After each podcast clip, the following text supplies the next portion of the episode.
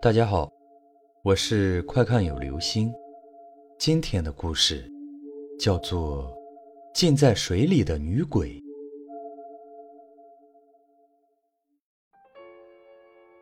今天我要讲的故事和游泳池存在着紧密的联系。相信很多朋友都曾去过游泳池，但是你们肯定没有注意过，在游泳池的底部总会存在着一块或大。或小的黑色区域，似乎在这个位置，永远都不会有任何的光线能够照到。而今天故事的开端，就要从这里展开。相信这会使你对游泳池产生一个全新的认识。小王是一个大型游泳馆的负责人，自从大学毕业后，他就托关系跑到了这里上班。与其说他在这里是为了高额的工资，还不如说他是为了悠闲的工作状态。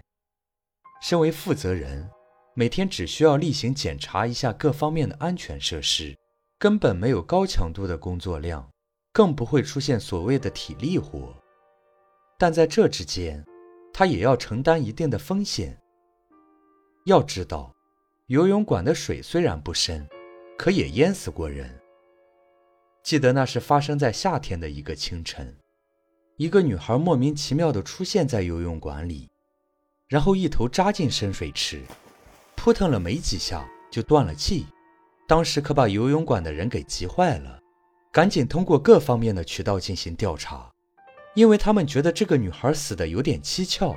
要知道，游泳馆每天早上九点才会开门营业，而这个女孩出现的时间却是在早上六点，而她的整个死亡过程。全都被监控摄像捕捉了下来。如果不是有人故意把女孩给放进游泳馆，那么就证明这女孩是密谋已久，提前躲在这个地方。要是按照后者的推论来理解，那么这个女孩的死就纯属是自杀，和游泳馆没有关系。但即便如此，也会大幅度的影响游泳馆的生意。所以从那之后，这个游泳馆虽然仍正常营业。可营业额却大打折扣，也正是因为出现了这个事情，上一个游泳馆的负责人被开掉，而小王则顺理成章地顶上了这个位置。不过说来也怪，与他一同来这个地方应聘的人数不胜数，但唯独没有人敢触碰负责人的这个位置，似乎是有什么忌惮。不过小王可不在乎这些，只要有钱赚，让他跳粪坑里疏通垃圾，他都愿意。而在小王上任的这段时间，的确没有什么怪事情发生，但在多日后的一个下午，在游泳馆内却突然发生了溺水事件。听闻此事后，小王立刻赶到现场，能看到溺水的人已经陷入昏迷，正躺在游泳池边接受抢救，救护车已经在赶来的路上。而在小王询问相关的情况后，则让他感到非常的诧异。据知情人所说，这个女人是他们几个人里水性最好的，在大海里游泳都游刃有余，怎么可能在泳池里溺水呢？想到这里，溺水人的朋友却突然一惊。对了，好像在他溺水前的几秒钟，曾经在水面上含糊不清地说了一句话。当时我离他最近，听他话的意思。好像是说，有人在水下拽他的脚。对于这个男人的解释，小王也是满头的雾水。有人在水下拽他的脚，这怎么可能？根据溺水人朋友的解释，他们当时都在游泳，根本没有人会去搞恶作剧。毕竟水里的玩笑，要是出了岔子，可是会要人命的。而如果不是溺水人的朋友干的，那又会是谁这么无聊，去捉弄一个不认识的人？出于妥善起见，小王返回保安室，对当时的游泳池进行了监控查看。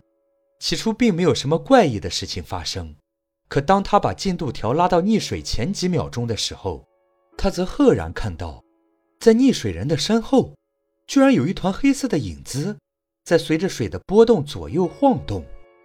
而根据小王的判断，这个黑影肯定是个人，这是怎么回事啊？头儿，您问我，我问谁啊？您继续往后看，说不定等会儿这个黑影就会游上来呢。他一上来，咱不就知道是谁了？听到保安的话，小王则继续观看之后的监控录像，却发现这团黑影在溺水事件后就一直在水里徘徊，维持了几分钟的时间后，这才宛若云烟一般消失在水里。他根本就没有上岸。我的天，头儿，这这是什么鬼东西啊？保安惊出了一头的汗水，因为他知道，普通人在水下的闭气时间最多不超过五分钟，但这团黑影足足在水下待了十多分钟。除了不需要呼吸的鬼，保安真想不出有什么其他的解释。老大，之前咱们游泳馆死过人。你说这会不会是那个鬼魂？你给我闭嘴！一天天的就知道自己吓唬自己。天底下哪有那么多的鬼，还鬼魂？你小子鬼故事看多了吧？小王随口撂了一句，然后转身离开。可虽然他嘴上这么说，但心里也有些犯嘀咕：这团黑影究竟是个什么东西？不知道当时的小王究竟是出于什么样的思维考虑。他居然在下午闭馆后潜入了游泳池里，想查看一下这地方究竟有什么古怪。而他还提醒保安说，务必要时刻注意监控上的动静，如果有什么不对，必须立刻把他救出来。在一切准备好后，小王则在泳池里游了起来。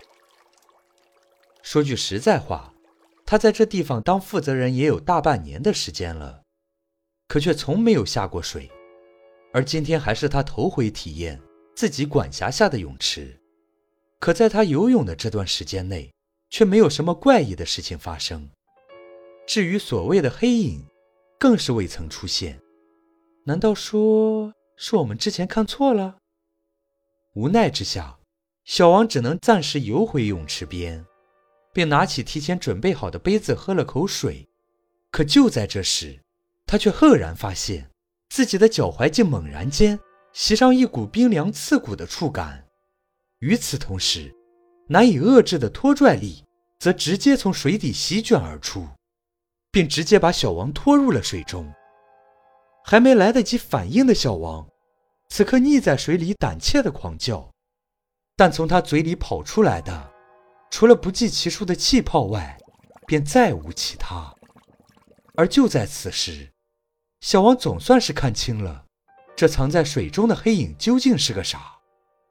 他的确是人，但却是个没有灵魂的人。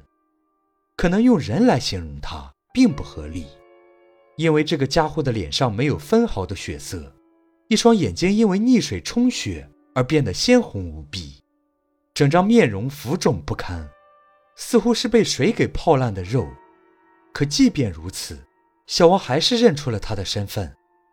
这不正是之前那个在早上六点莫名其妙的跑进游泳池，之后又离奇的溺水死在水中的女孩吗？似乎是发现了小王现在的思维，只看到漂浮在他面前的女孩，嘴角居然释放出一股狞笑，令人胆寒的红眼珠缓缓的向上翻，并直勾勾的盯着水中的小王。随后，他则张开嘴。释放出了几个没有声音的文字，通过嘴唇的口型，小王猜测这几个字应该是“下来陪我”。而想到这里，小王这才猛然意识到，出现在自己面前的这个家伙根本就是个女鬼。说来也是可笑，当时小王只注意到对方的容貌，却根本没有察觉到自己已经溺水，所以。现在的他赶忙想办法挣脱女鬼的控制，随后以最快的速度向水面游去。可直到他回到水面后，方才迟迟的意识到，现在的自己居然不需要呼吸。非但如此，他还发现自己并不是从水里游出来的，而是从水中飘出来的。我，现在是怎么了？诧异之间。小王把目光向水池边投去，却是赫然看到，自己现在居然躺在地面上，而在他的身边还有人在不惜一切的为他做人工呼吸，但却都无济于事了，因为此时的躯体已经没有了生命迹象，而身为灵魂的小王，眼角则不由自主地落下了一滴晶莹的泪水，并在砸入水面之后，悄无声息地与池水融为一体。至于刚刚出现在他面前的那个女鬼，现在早已不见了踪影。没错，小王死了，就这样溺死在了水中。而直到他死后，方才迟迟地意识到，原来之前所发生的一切都是另有阴谋。在这之前，不仅包含了鬼怪的恐怖，更让人难以接受的是藏匿在人心中的狡诈。根据小王的了解。当初那个女孩之所以会出现在这个游泳池里，是有人故意而为，为的就是让这个女孩溺死在水中，形成事故的假象，借此来掩盖真正的事实。而得知答案的小王，自然也遭到了凶手的残杀。溺水，恐怕也只是对方杀人环节中的一部分。至于那个女鬼是不是真的出现过？在水中拽小王下去的究竟是不是那个女孩的冤魂？恐怕除了已死的小王之外，就再也没有人知道了。好了，这就是今天的故事——浸在水里的女鬼。